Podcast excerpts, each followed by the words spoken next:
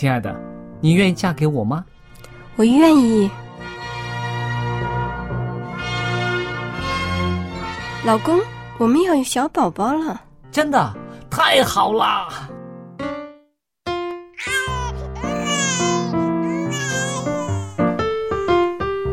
妈妈，妈妈，看我画的画，好看吗？真好看，宝贝画的太棒了，拿去给爸爸看看。爸爸妈妈，我去上大学了，你们多保重身体，我放假就回来。出门在外要注意安全。好好吃饭，天冷了，别忘了多穿衣服。好了好了，别唠多给。家里打电话哦。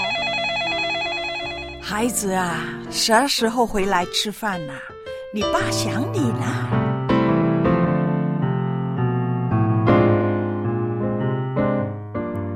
好，明天就回来。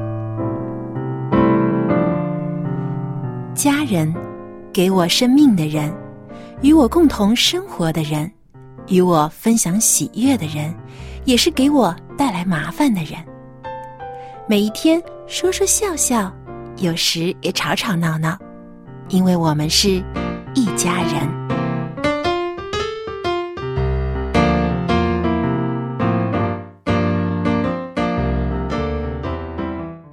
不是一家人，不进一家门。亲爱的听众朋友，欢迎您收听希望福音电台一家人节目，我是您的主持人小杨。和我在一起的还有好妈妈佳丽姐和帅气的爸爸 Jerry。听众朋友，大家好。大家好，我是 Jerry。哎，呃，节目开始之前呢，我想跟大家分享一个报道，嗯，是今年英国《每日邮报》一月二十四号所报道的，说在英国呢有一对老夫妻啊，要庆祝他们第七十个结婚纪念日哦。哇哇，有多少人啊？你想结婚七十年呢，他们肯定都要九十多岁了。嗯，而且呢，他们还向人们传授了他们的幸福婚姻秘诀，就是爱、信任和忍耐。现在这位丈夫啊已经九十一岁了，而他的太太呢是八十九岁。他们从小啊、两个人是邻居，啊，所以他们很早就认识了，而且互相一见钟情。之后呢，结为了情侣，在一起呢步入了婚姻的殿堂。那他们也说啊，经过了这么多年的风风雨雨，经历了第二次世界大战的爆发，这个丈夫呢又去参军。在参军之前呢，他就问妻子说：“你会不会给我写信啊？”嗯那妻子说：“我肯定会给你写的。”但是呢，哦当时也是通讯有的时候非常不方便。不过能够收到一封自己的爱人所写来的信呢，是非常珍贵的。嗯，而且当时啊，这位丈夫呢，他说啊，他还不识字儿。哦，所以呢，他回信的时候要搬出六本字典，一边翻着字典，一边给自己的爱人回信。嗯，所以啊，当他们经历了这么多风风雨雨，最后呢，能够庆祝第七十个结婚纪念日的时候啊，他们觉得真的非常的开心和感恩。嗯，那其实你说的这个是啊、夫妻之间的结婚纪念日，而且他们的这段漫长的婚姻生活一定是蛮幸福的啊。当中肯定也会经历一些的啊。波折啊，像经历了这个世界大战啊，嗯但是他们的感情依然是这么的坚固，对，能够呃扶持对方，相伴一生。嗯他们的承诺啊，在七十年前他们婚礼上的承诺呢，他们都做到了。是，我就觉得呃，这段婚姻真的是不简单啊，有这么长长的这个恩爱的生活啊。嗯，是的，很让人羡慕、啊。对呀、我就想他们可能是老派的人呢，可能只是到结婚纪念日的时候啊、才会有一个庆祝，然后这么大型的庆祝的话呢，确实是人间稀有的。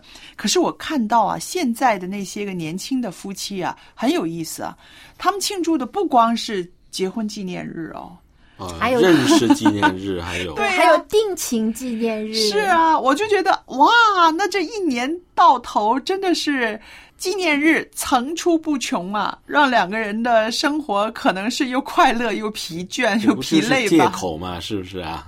对啊，算是一个嗯开心的一个借口。对，我觉得如果开心的话，天天都可以是纪念。是啊，我们就在那些个社交平台上常常看到这个年轻的呃夫妻也好，或者是也有些情侣吧，隔三差五的就会说说啊，我们恋爱一百日纪念。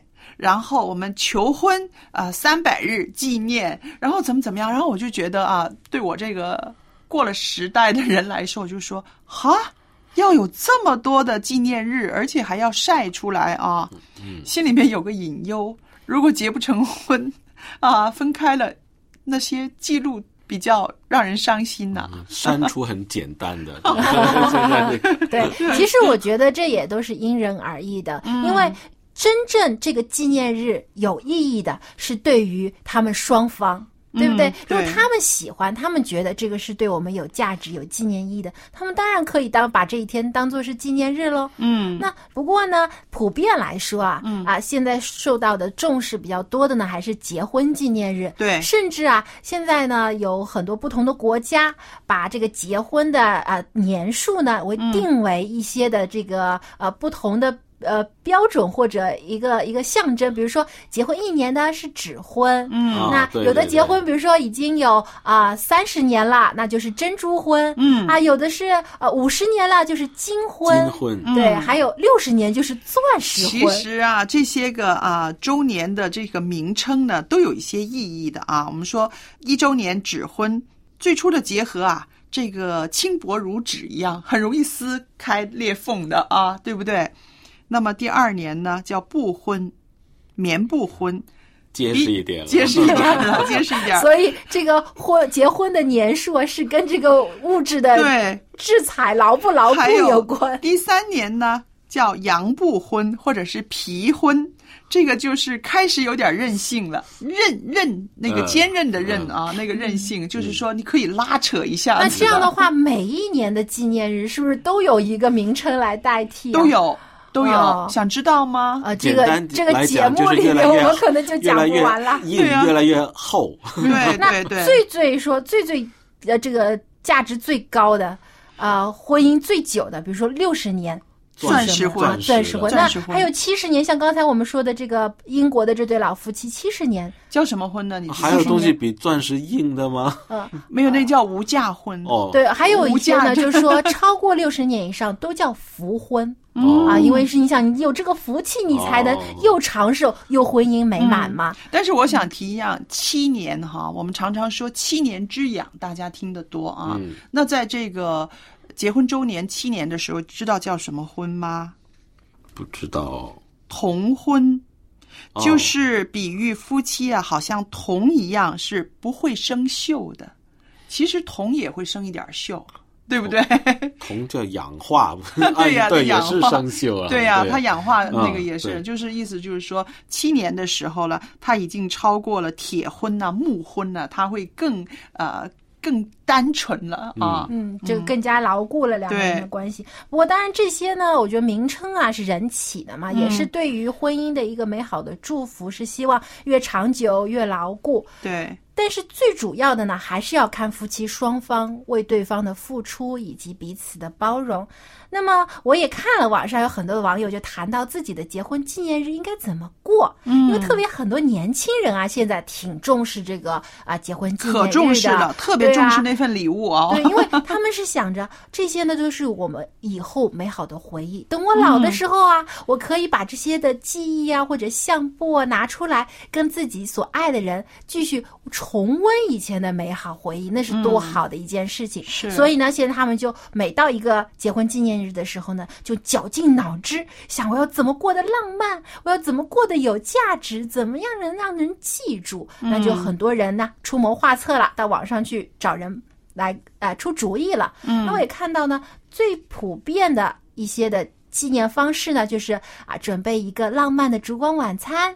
然后呢，送给爱人一束鲜花，或者是他喜爱的礼物，这个是很多人都会做到的。嗯还有呢，就是呃，去曾经一起约会过的地方，或者是向对方求婚的地方，嗯，能够重温恋爱时候的那种激情和美好的时光。嗯，还有呢，有条件的话呢，可以请假，两个人一起去二度蜜月旅行。嗯啊，现在也很流行的，很多年轻人啊，一到结婚纪念日就会请假出去旅行，过二人世界。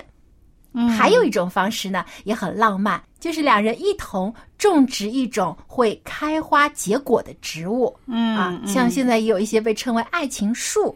能够象征彼此的爱情呢，已经开花结果了。嗯嗯，那还有呢，就是呃比较简单一些，但是呢又很有意义的，就是把这个以前两个人一同生活中的一些精粹的部分，比如照片啊，或者是小礼物啊、啊，制作成一本结婚纪念册。是这个在国外很流行，啊，对外很多国人外国很多夫妻嗯都会准备一本这种或者家庭纪念册啊、结婚纪念册。那等以后年纪大了、老了的时候，两个人坐在椅子上，翻开这些纪念册，回忆当初两个人美好的生活和一些有意义的照片的时候呢，啊，真的是非常的温馨。啊，这个跟我们家有点相似。我是啊、每五年呢就拍一次照片。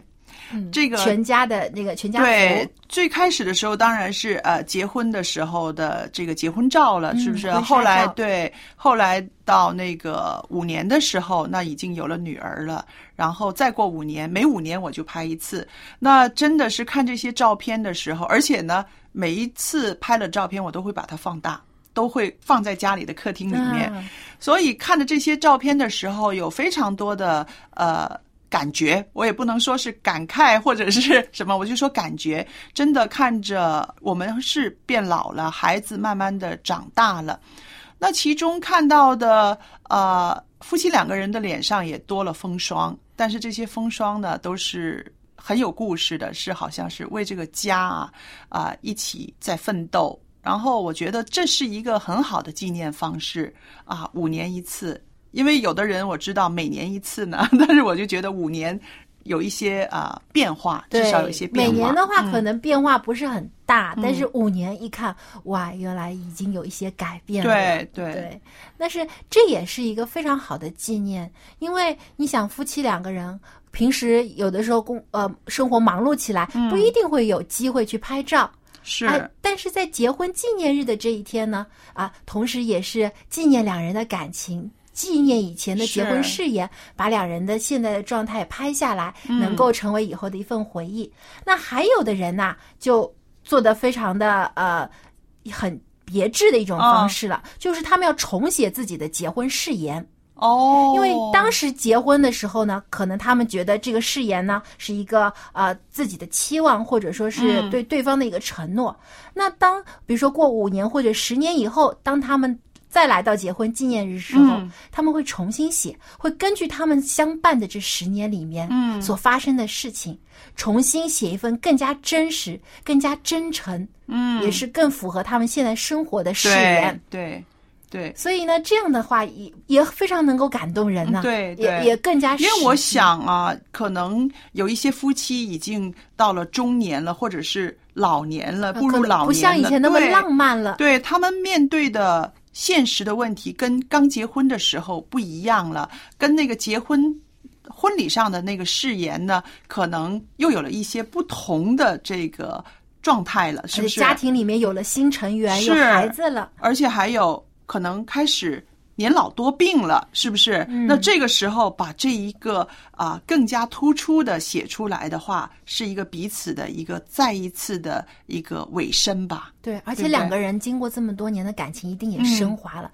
从一时的激情、爱情，变成了两个人牢不可分的亲情。是，那我自己觉得，呃，在我的生活里面呢，啊、结婚纪念日的时候，当然有的时候是有一些小礼物啊、收到一些小礼物，但是每一次哈，我丈夫问我想要一些什么时候，我就觉得啊、我要给家里面添置一个家具，因为我比较喜欢家具，我觉得啊、我要一个桌子或者要一个什么，那么这样子好像啊、更有故事一些吧，嗯，就是这个每次看到这个家具就能想起来。对。就是比较有用的，每对啊，天还有用得到还能而且是嗯不光是我的，好像不光是我的一个手表啊或者什么，对而是说家里人都可以用的，用尤其我丈夫也喜欢的，我也喜欢的，那我就觉得这个是挺有意思的啊。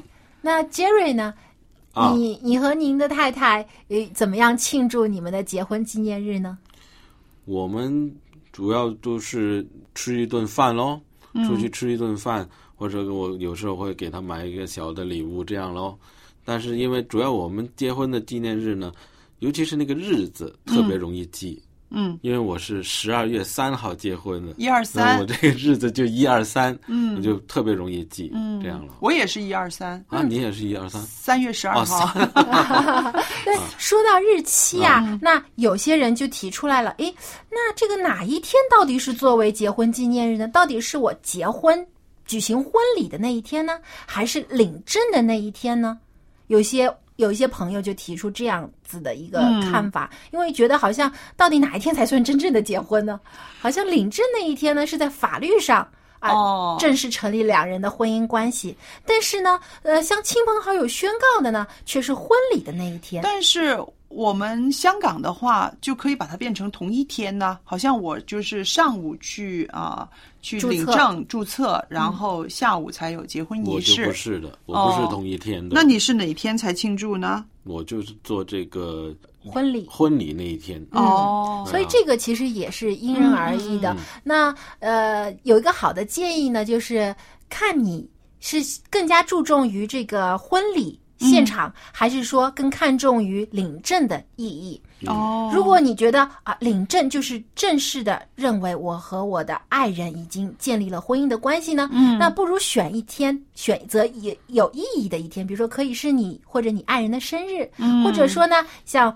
五月二十号啊，二月十四号情人节啊，等等，这种数字上带有某一些美好祝福的意义的，可以在这一天去注册。嗯，然后呢，这又好比较好记，等以后做结婚纪念日的时候呢，不容易忘记。问题就是，你要领证这个日期啊，嗯，并不是你想要哪一天就哪一天，因为有的地方有的地方呢需要排队的。外排队的，嗯。对，所以有的时候那些特别的日子啊，排对很对对，要去抢的，对很多人去排队的对。反而呢，你这就是行这个呃婚礼的那个日子呢，嗯你就自由很多，你就可，以自己选择。好的嗯建议。你说现代人呢生活真的是实在很丰富啊！这些情侣也好，呃，夫妻也好，要算这个纪念日呢。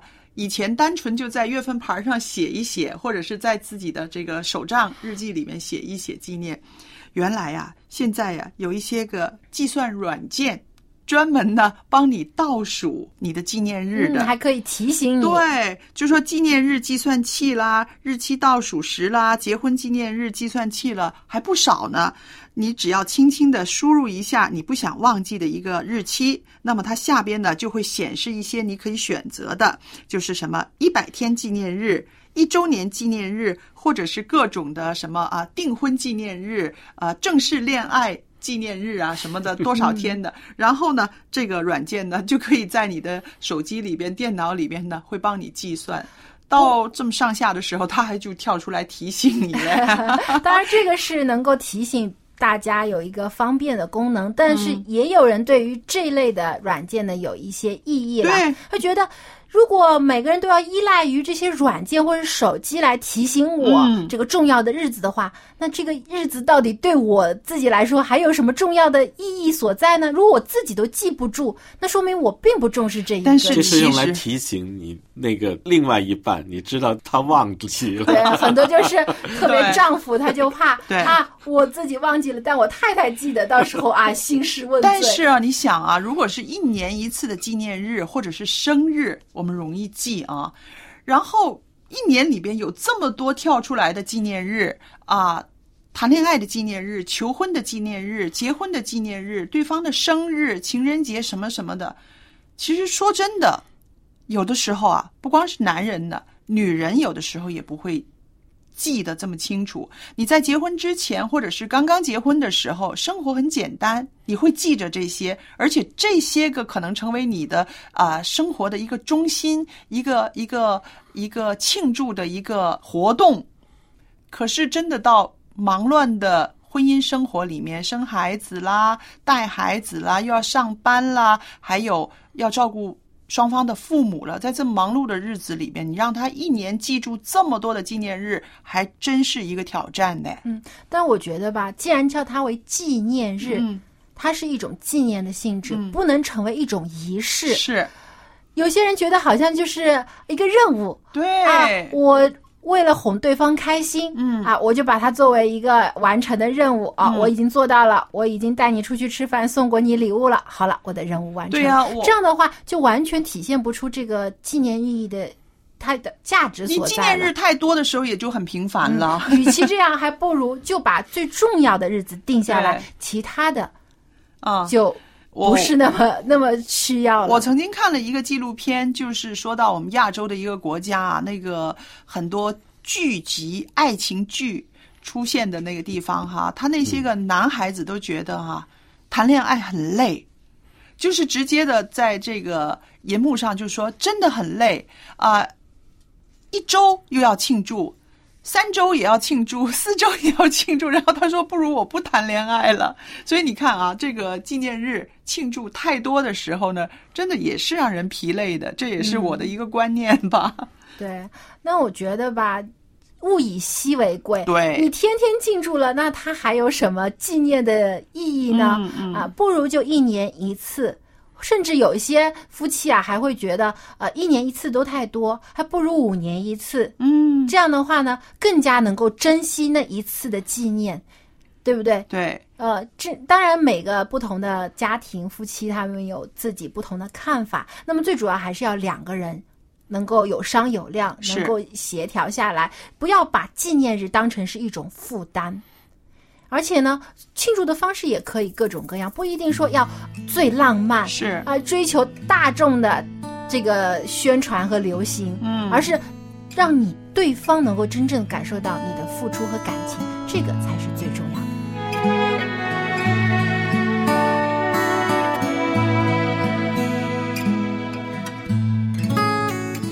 你是夏伦的是谷中的百合花，愿你口与我亲嘴，你的爱情比酒更美。你是真那大香港，你是园中的凤仙花，愿你都与我亲醉，你的爱情比酒更美。愿你吸引我，就快跑来跟随你。令我入你眼锁，以爱为旗在我衣裳。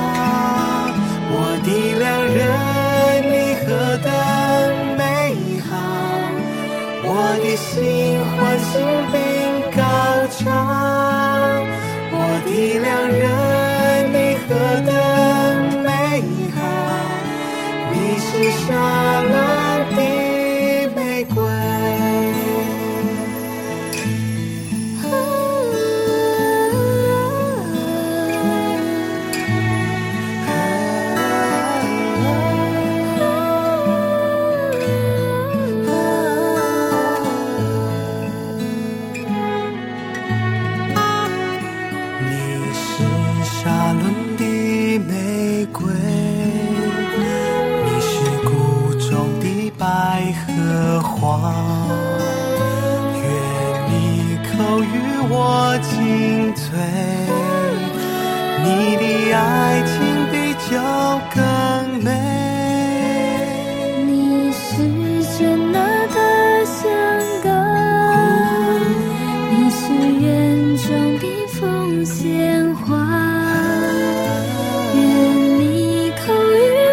心碎。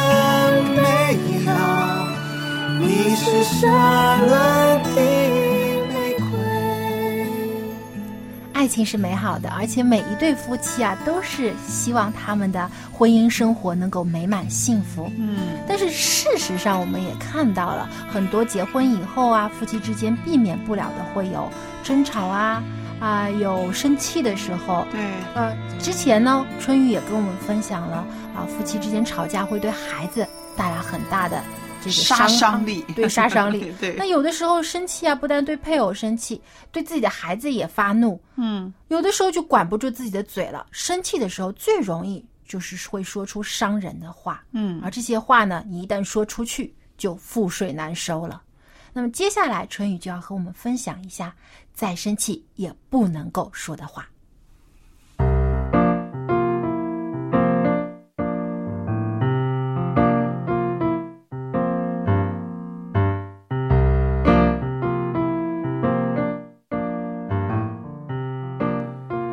位做父母的朋友，我们都知道啊，很多时候我们会说：“哎呀，我这孩子呀，把我气的。”似乎孩子们惹父母生气是在所难免的，甚至是经常发生的。而我们在特别气恼的时候，怎么样对孩子说话呢？我们会不会口不择言呢？事后我们又常常后悔说：“哎呀，我当时在气头上说的呀，都是一些气话。”有没有这样的时候呢？那有的听众朋友这个时候要说了，我这个做妈妈的，或者我这个做爸爸的脾气可好了。可是生活当中，无论你的脾气有多么好，也难免有难以控制情绪、心烦气躁的时候，都会有口不择言的时候。但是您可能没有想到，你一时的口不择言。会对孩子带来多大的伤害或者损失吗？在圣经当中，上帝告诉我们说：“温柔的舌是生命树，乖谬的嘴使人心碎。”有的时候，一句话就能让人心碎，一句话就能伤人一辈子，甚至一句话就能改变一个人的人生。身为父母亲，面对着不成熟的孩子。无论你当下的情绪如何的不稳定，如何的气恼，有一些话是绝对不可以说的。那您可能要问了，哪些话不能说呢？下面的七类话，您可千万不要说。我们一起来看一看。第一类话就是：你哭有什么用啊？你怎么动不动就哭啊？听众朋友，哭。的确不是解决问题的方法。对于软弱无助的孩子来说，他还能怎样呢？哭泣的确解决不了什么问题，但是哭却是一种自我调节情绪的方式。孩子依靠着哭来整理自己的情绪，他甚至是无意识的，就好像是一种本能的反应一样。如果在这个时候还对孩子说，哭有什么用啊？你怎么就会哭啊？这一类的话，很可能使孩子陷入到一种困惑中，不知道如何更好的调节情绪。因此呢，就会让他的情绪很压抑，这样不利于孩子的心理健康的成长。我们想一想，小孩子只能用哭来表达他的压抑或者惧怕，可是连哭我们都要说他。他就会更加的不知所措，更加的害怕。那第二类不能跟孩子说的话，就是孩子在和父母吵嘴的过程中，时常会听见他们说：“妈妈，你真是太烦了。”这一类的话。而在这样的时候，我们可能也会说：“你也很烦啊，你不知道吗？”来回应他。其实这是万万不可以的。从父母的口中听到这样的话。会让孩子陷入到自己被讨厌了的误区当中。孩子的话本来无心，但听见父母说讨厌自己的话，会使孩子对父母的信任瓦解，造成亲子间的信任危机。所以，我们做父母的可一定要注意了哦。我们接着来看第三类不可以跟孩子说的话，那就是：“你先去一边待着吧。”当我们在忙工作或者家事的时候，时常会用“我在忙，我在忙，你先去一边待着吧”，总是爱用这样的话来回应孩子的对话或者是疑问。但是面对孩子，什么也不问就结束对话，也很容易让孩子感到冷漠，受到伤害。长期用这种方式来交流啊，会让你的孩子产生了说了也没什么用，他会有这样的想法。在成长期，即使遇见严重的问题，也可能因此选择回避父母。长期如此的话，是很可能造成亲子关系疏离的问题的。所以，暂时的放一下手头的工作或者是家务，耐心而倾听孩子的问题，又有什么不行呢？难道您就在乎这几分钟吗？孩子难道不比你手头的事儿更重要吗？实在是这个事情啊，当时要做完，耐心的听完孩子的问话或者说法之后，可以告诉孩子：“嗯，爸爸或者妈妈很想听你来说下去，也很想啊马上给你解答或者帮着你一起做什么。但是我现在这个事儿啊，马上就要做完，可不可以等我一下呢？我们再去做，这样呢就不会造成亲子间的疏离了。”好，我们接着来看，无论多恼怒，都不可以对孩子说的第四类话，叫做“为什么”。哦，什么为什么呢？你一定有疑问了，对吧？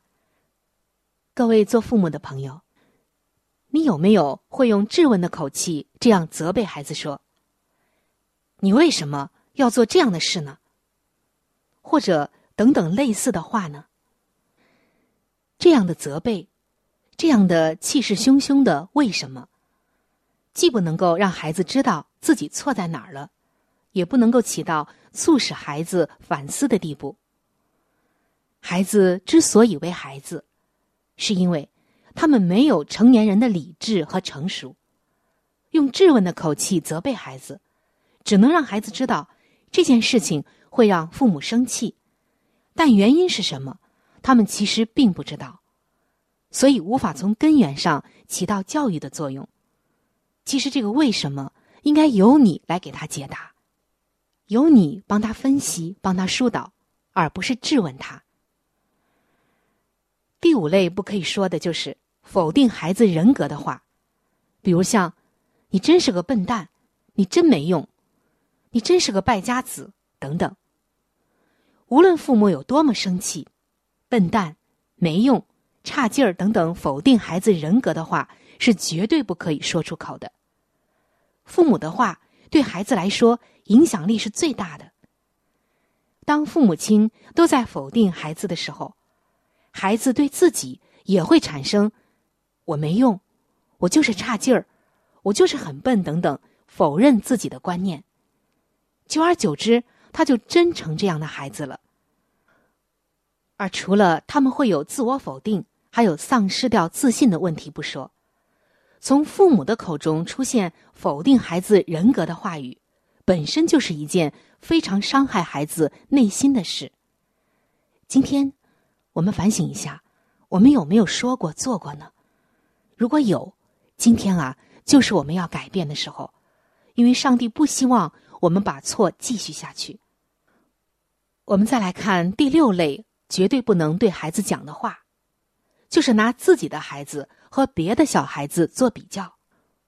我经常能够看到有一些做父母的朋友，很不平的，甚至是责备的，对自己的孩子说：“你看某某某都能做到，你怎么就不行？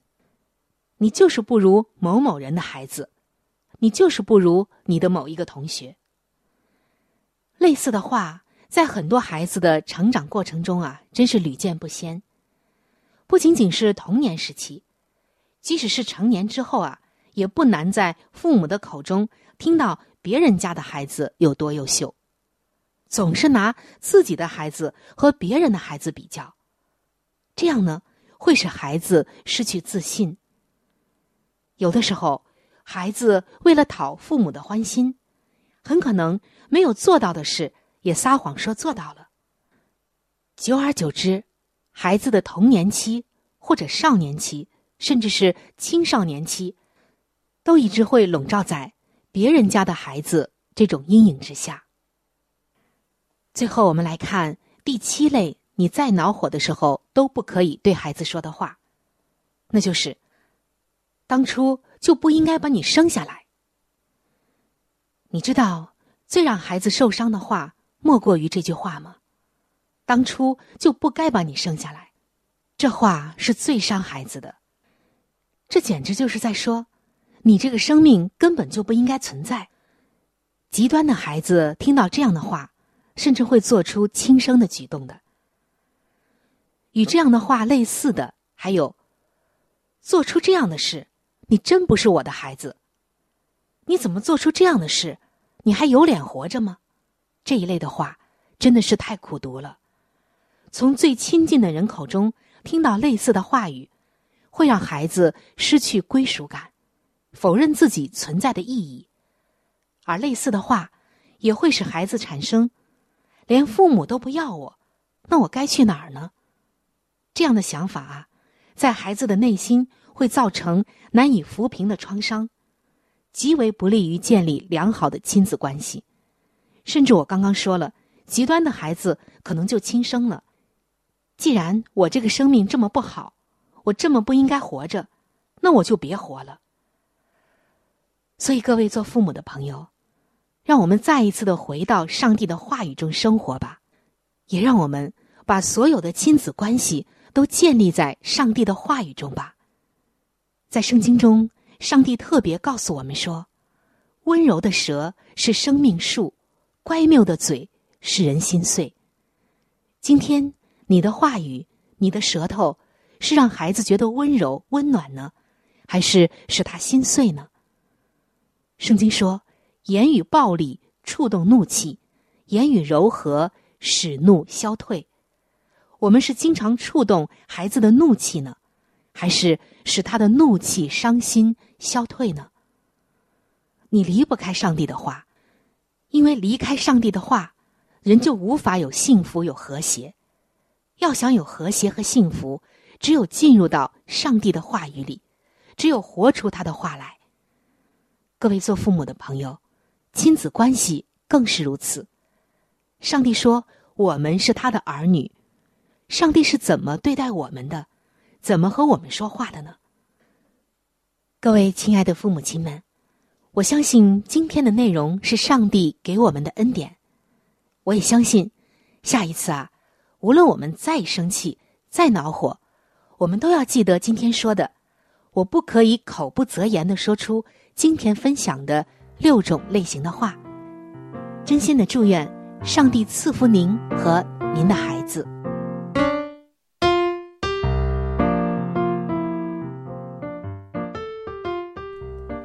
非常感谢春雨的分享。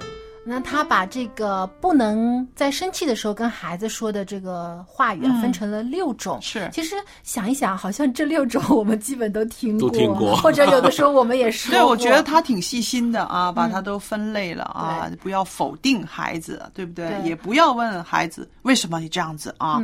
如果他知道为什么，他就不做了，对吧？嗯。因为我想啊，其实也能够多少体谅到父母有的时候的心情的烦躁的原因啊。因为你想，可能父母。我正在做一件很重要的事情，有的时候妈妈正在煮饭。做菜，或者爸爸呢正在忙一些工作的事情，但是孩子在旁边啊，不断的在那边滔滔不绝，或者拉着妈妈，你你跟我说啊，你引他的注意，对他要吸引父母的注意，因为他觉得他可能被忽视了。那个时候啊，真的父母有的时候就会要发脾气了，觉得你你干嘛一直来骚扰我？我现在在做事情呢，然后就发一些狠话。嗯，有时候说出来的话呢，一下就伤到孩子的心。但是其实呢，父母也应该呢调换一下身份，想一想啊，如果你是。是孩子的话，你愿意听到这些话吗？这些话好绝啊，是不是？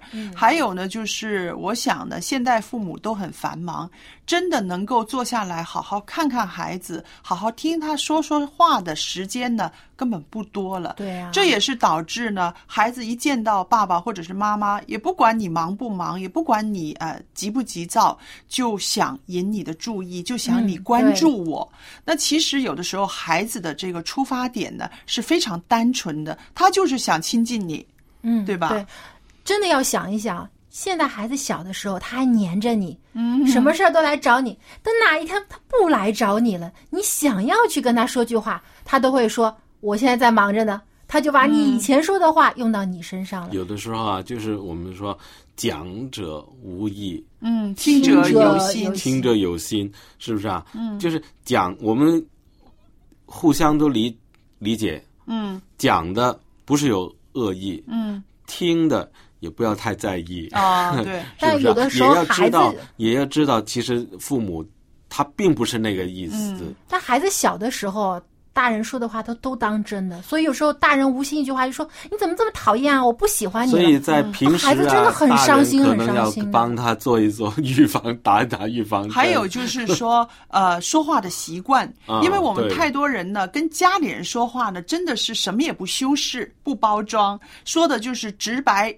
直来直去，而且呢不分轻重，因为太熟了嘛，嗯、觉得是家里边的人嘛，啊，你听过就算了嘛，或者是你也知道我脾气了，我说过就算了。啊、其实呢，我觉得啊，好好说话是要学的，而且这是一种修养。嗯、你的呃用词，你的语气，无论是对孩子也好，对配偶也好，对长辈也好。都应该有一个客气的成分在那里边，因为我觉得尊重、啊、尊重对那个客气不是说要把那个距离拉远，而是说啊，说出话来呢，让人家听起来很舒服，就像你对朋友、对你的办公室的同事说话一样的语气呢，我觉得会更好一些。嗯，那这说话也是一种文化吧？对，嗯、而且就像佳丽姐说的，这是一种修养。大人说什么话，孩子他会记在心里的。我曾经呢，在学校教书的时候，就发现过这样的一个孩子。嗯，我发现他在跟别的同他的同学在吵架的时候，嗯、他说出来的话，真的让很多老师听了吓了一跳。就不是一个小学一年级的小孩会说出来的话。嗯，我们当时第一个反应就是，他这个话一定是听他。父母说的，从大人那儿学来的，嗯嗯，因为那些有些真的是非常不恰当、很侮辱性的词语，哦、那这些话从哪里来呢？肯定有的时候就大人当着他的面，甚至大人就是对着他说的，是，所以他学到了这个话，他就拿出来攻击别人，嗯嗯，所以这对孩子以后的成长也是非常有伤害。也有可能他是在这些电影啊，或者是漫画啊、嗯、这些，也会听到一些。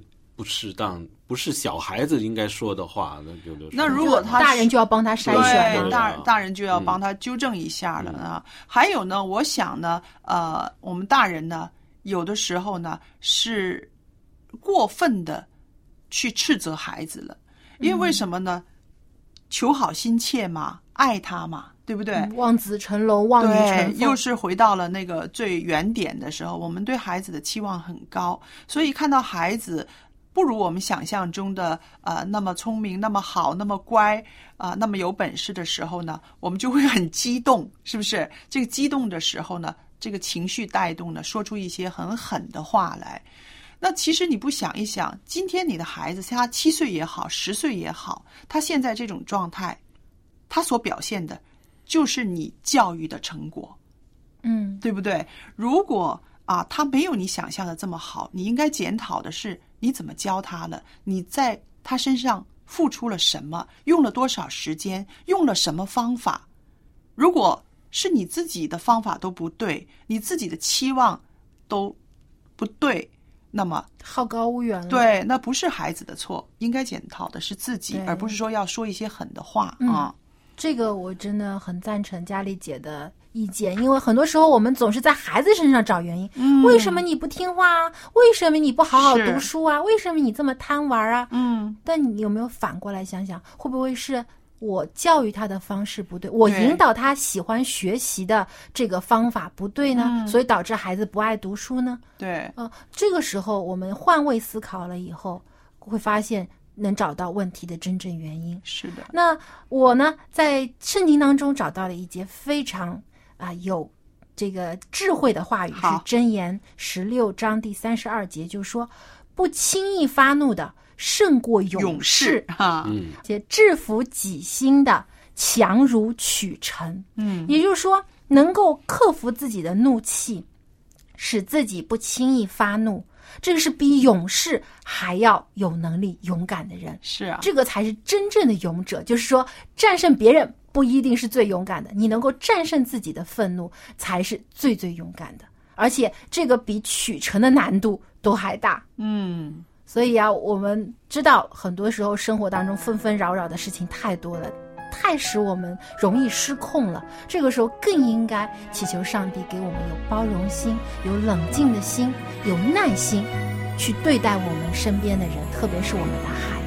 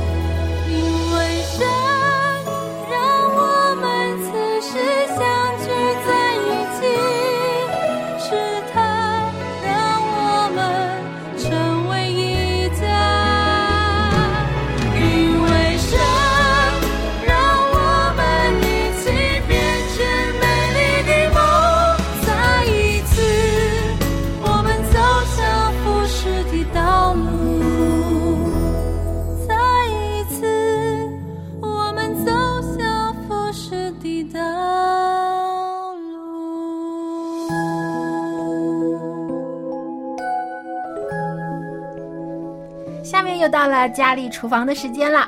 佳丽姐，今天给我们介绍什么好吃的？芹菜。哦，芹菜这个我喜欢吃。我就不怎么喜欢吃哎，了。听听我说了，可能你就会变得喜欢吃了。好的。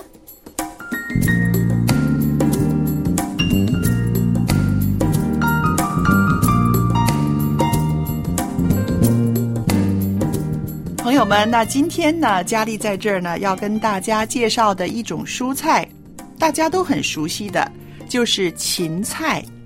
那芹菜呢，呃，其实呢，我们现在说的呢是中国人的芹菜，相对于超市买的那种大大颗的呢，那种叫做西芹，是不是？是好像是西方来的。那也有人呢，把这个中国人的芹菜呢叫做糖芹，这个“糖”字就代表我们中国人了。其实芹菜呢，在不同的地方呢，也有不同的名称。有人叫它做香芹，就是因为它有一种香味儿，是吧？还有药芹，那芹菜呢，其实有一些药理作用的，水芹、旱芹等等。那么说到这个芹菜呢，对我们的身体有什么功效呢？它是可以降压利尿、降血脂、镇静安神、助消化、补血。润肤、促进性兴奋，还有防癌。中医来说呢，啊，芹菜的它的性味呢是味甘、辛、无毒、性凉，入肺经、胃经和肝经的。那其实呢，芹菜的营养成分呢，我们大家也都会很熟悉的，就是它有糖啦，有蛋白质啦，还有维生素 P。维生素 C 有烟酸，另外呢，还有一些我们比较少听到的元素啊，就是盐水苷啦、挥发油啦、甘露醇啦。矿物质呢，就包括了钙、还有磷、还有铁等等。那如果您到市场上买芹菜的时候，您应该选什么样子的呢？嗯，那要看看叶子。芹菜的叶子翠绿，富有光泽，还有它的这个啊粗细大小适中。那么还有呢，没有抽苔的是好的。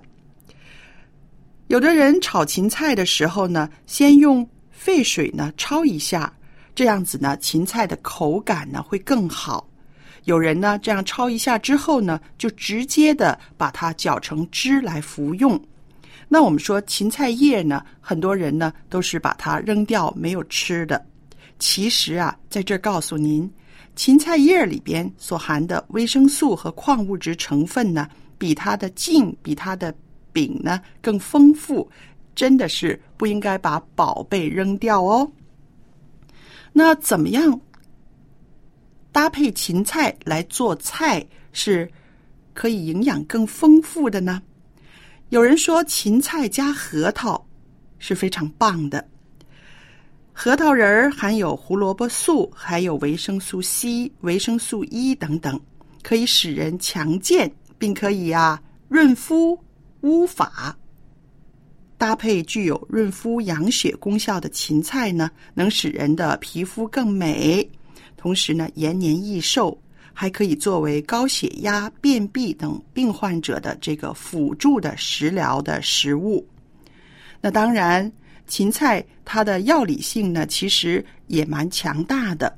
有什么人不适宜吃呢？因为我们说了，芹菜呢，在中医来说呢，它是属于性凉的。那么，脾胃虚寒、大便溏泻的人呢，就不应该多吃芹菜了。另外，相对的来说，高血压的人、糖尿病或者是神经衰弱、贫血，或者是更年期的女性呢，可以多吃芹菜，这对你的啊降压利尿、降血脂呢都有很大的帮助。那我们说这个芹菜的利尿成分，它就能够让人呢可以消肿，可以治疗水肿、高血压。那芹菜呢，也有平肝潜阳的作用，可用于治疗高血压，还有呢，在情绪上面常常火气很大啊，又或者是啊头晕目眩。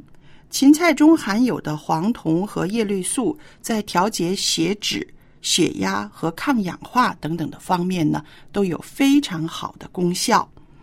那芹菜呢？它也是一种啊，可以有镇定作用的碱性的这个成分，对人体呢就能够起到一个安神的作用，是有利于安定情绪、消除烦躁，可以用于神经衰弱啦、更年期情绪不稳的治疗。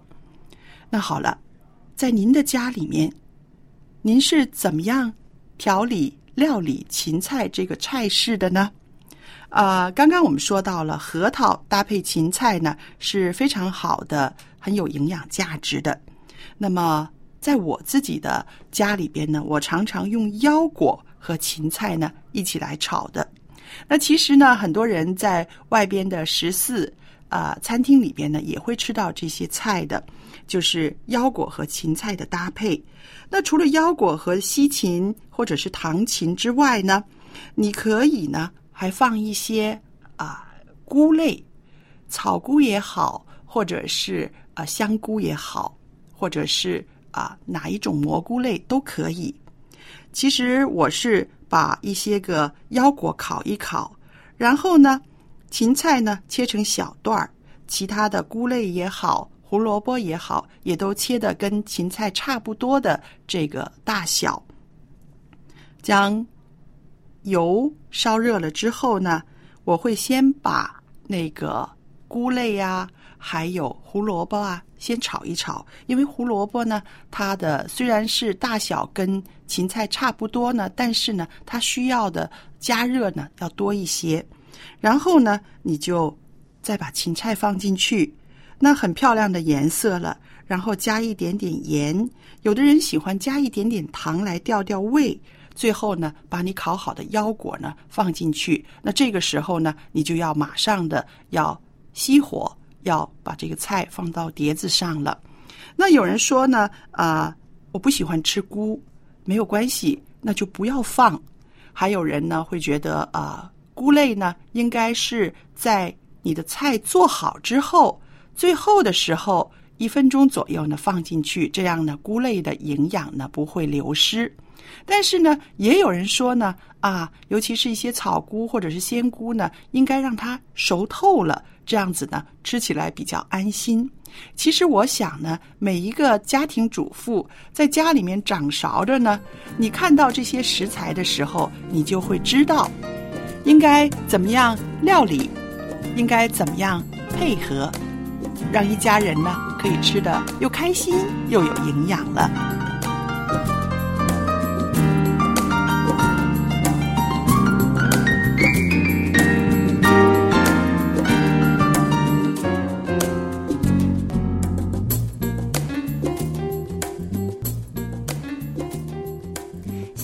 佳丽姐的介绍，我今天回家就去试一试。是，那么因为时间关系啊，我们今天的节目就到这里了。那么在下期节目当中呢，佳丽姐还会跟我们分享更加美味的食物以及制作的方法。对，那么如果你喜欢我们一家人节目，或者有任何的意见，都欢迎来信告诉我们。我们的电邮地址是 l a m b at v o h c 点 c n。那么我们下期节目再见喽！再见啦！拜拜。